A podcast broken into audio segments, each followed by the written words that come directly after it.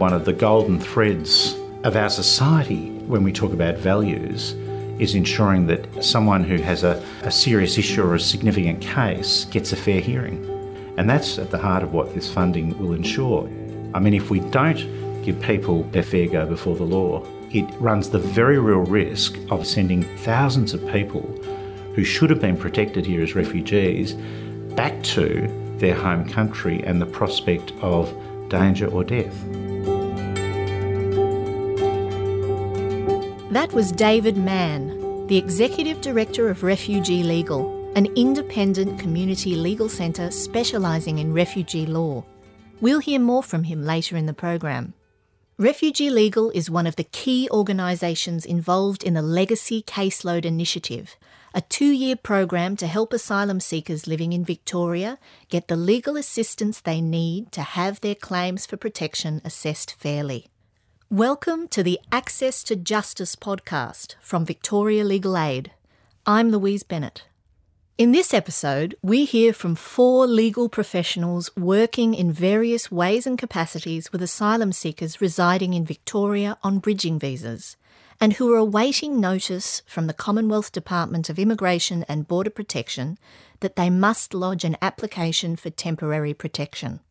Every one of these applicants arrived by boat between the 13th of August 2012 and the 1st of January 2014 and has been in Australia since. They are known as the Legacy Caseload Arrivals. Executive Director of Civil Justice, Access and Equity at Victoria Legal Aid, Dan Nicholson, tells us more about the arrivals and what organisations are getting together to assist them. The legacy caseload refers to a group of about 30,000 asylum seekers who arrived in Australia by boat, but whose claims for protection haven't yet been processed. Changes to the law have been put in place which make it more difficult for people to review their claims and to have their claims properly heard, but also to get legal assistance through that process. There are about 11,000 of those asylum seekers living in Victoria. So the idea of the Legacy Caseload Initiative is to find the way to best support those asylum seekers to make sure that those with valid claims get protection in Australia. And so, for a number of months, a group of different legal organisations have come together. So, that includes Victoria Legal Aid, Refugee Legal, the Asylum Seeker Resource Centre, and private practitioners through the Law Institute of Victoria. What we've done is divide the work amongst the group. Refugee Legal is helping a large number of people through clinic staffed by volunteers to make their applications. Justice Connect is helping to refer people to pro bono and other private lawyers who might be able to provide some further assistance to those who need it most. And Victoria Legal Aid will assist people to judicially review claims if we think decisions are being made unlawfully about their claims for protection. Under the Legacy Caseload Initiative, Victoria Legal Aid disperses funds to partner organisations under the National Partnership Agreement on Legal Assistance Services. Dan Nicholson has more on how the funding is used. The money comes from the National Partnership Agreement on Legal Assistance Services. And one of the things that the Commonwealth said as part of that agreement was that migration law is a Commonwealth priority in the civil law area. But the National Partnership Agreement also requires us to, as a sector, to come together to find innovative ways to solve emerging legal issues and to jointly plan how we'll respond to those legal issues, and the Legacy Caseload Initiative absolutely fits that bill. Aside from providing much needed help to a very vulnerable group of people, the Legacy Caseload Initiative serves a very important civic function. Whatever one thinks about asylum seeker policy in this country, I don't think anyone would disagree with the proposition that the government should behave lawfully and should process people's legal claims in accordance with the law of the Parliament of Australia. And this project is ultimately about doing exactly that. The asylum seekers getting legal assistance in preparing their applications aren't the only beneficiaries of the initiative.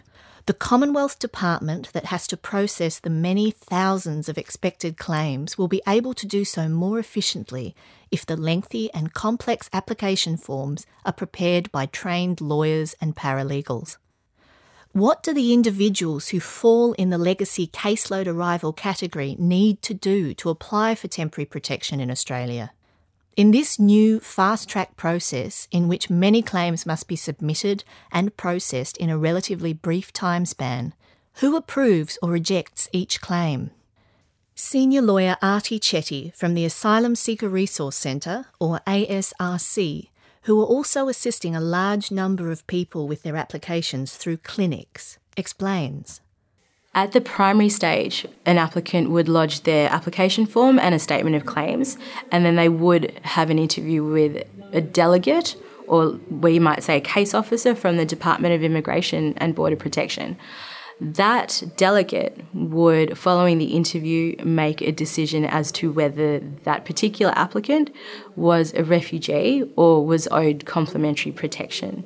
If the delegate finds that they're not, then the matter is referred to that limited review authority, the IAA, and it's at that point, at the review point, that there is no right to an interview or a hearing. There's no right to submit new information, and there's all sorts of complexity around how you would classify new information, what you can and can't submit.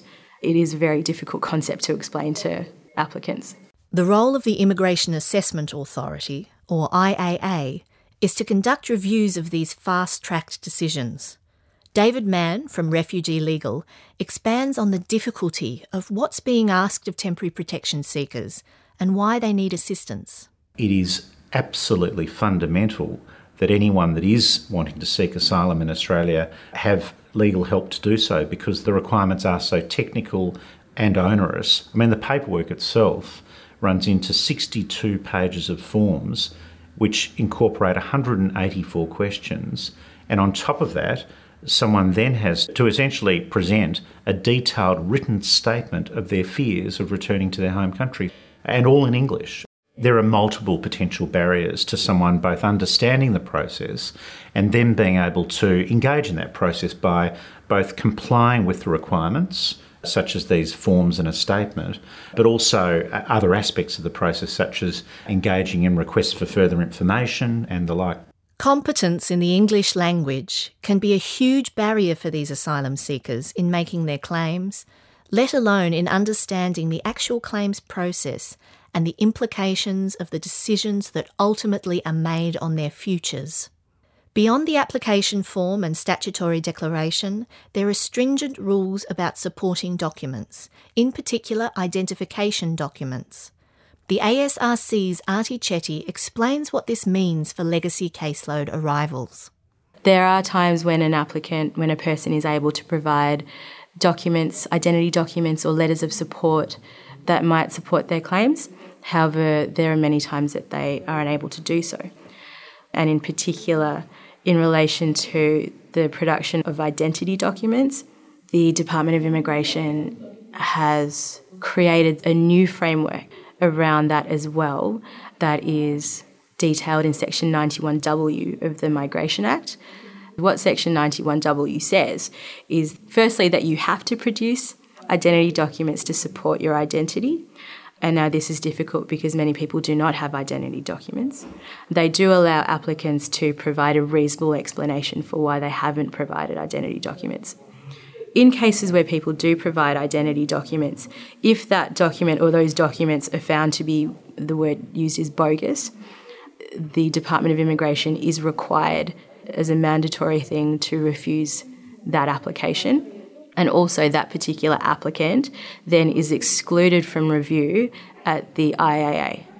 It's a very harsh outcome for people seeking asylum, and in our view, doesn't necessarily reflect whether the claims being made by that person in terms of their refugee claims are genuine.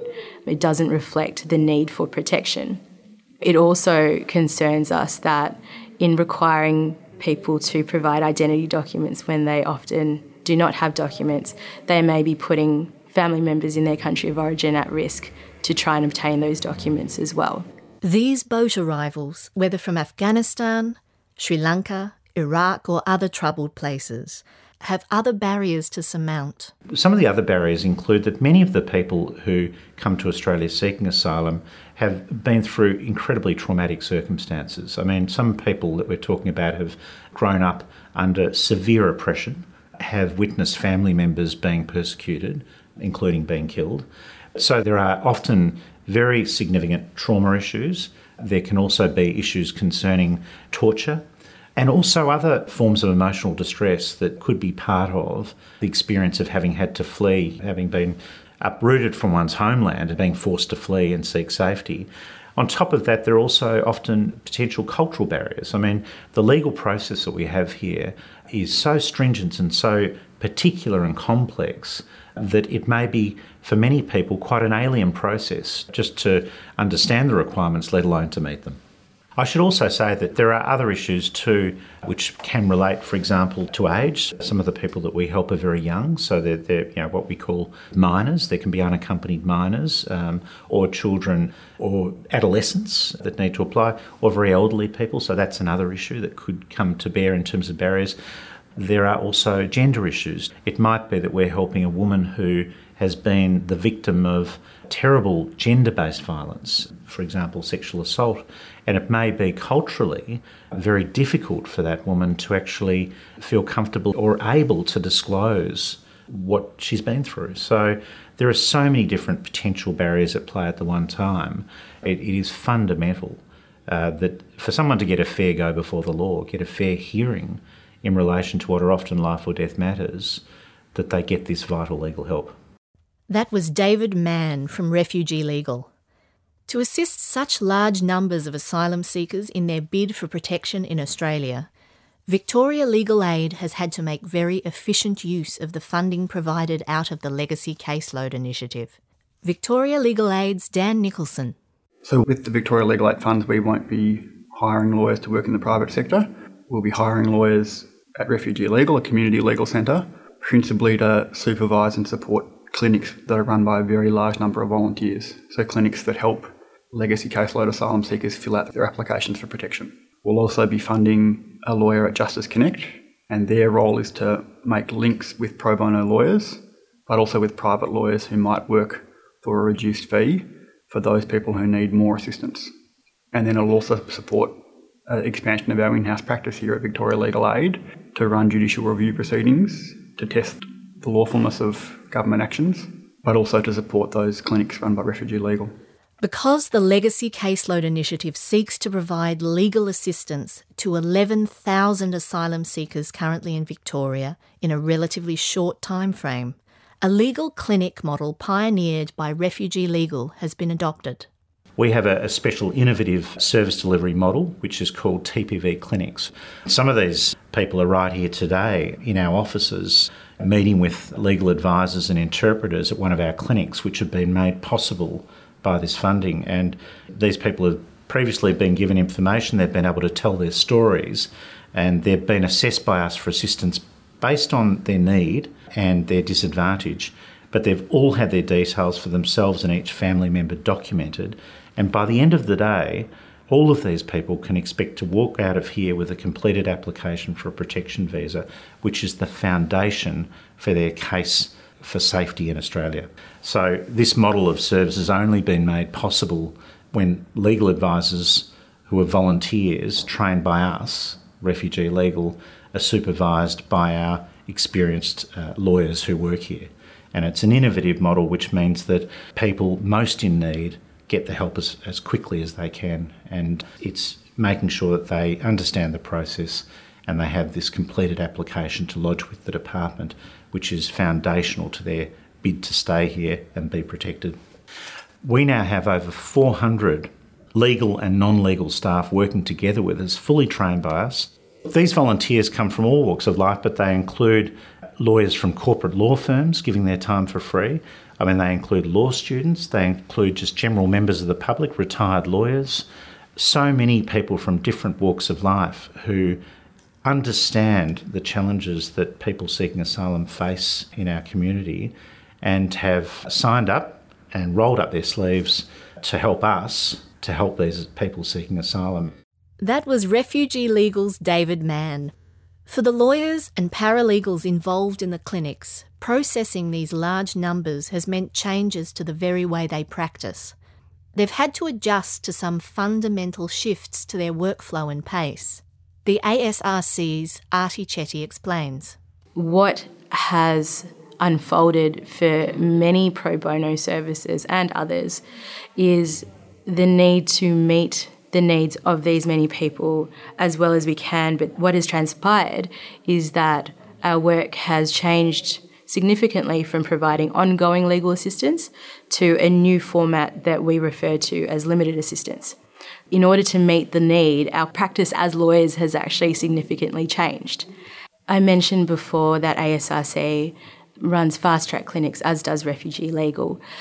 The clinic structure to providing advice is very different to the way you would meet clients that are ongoing.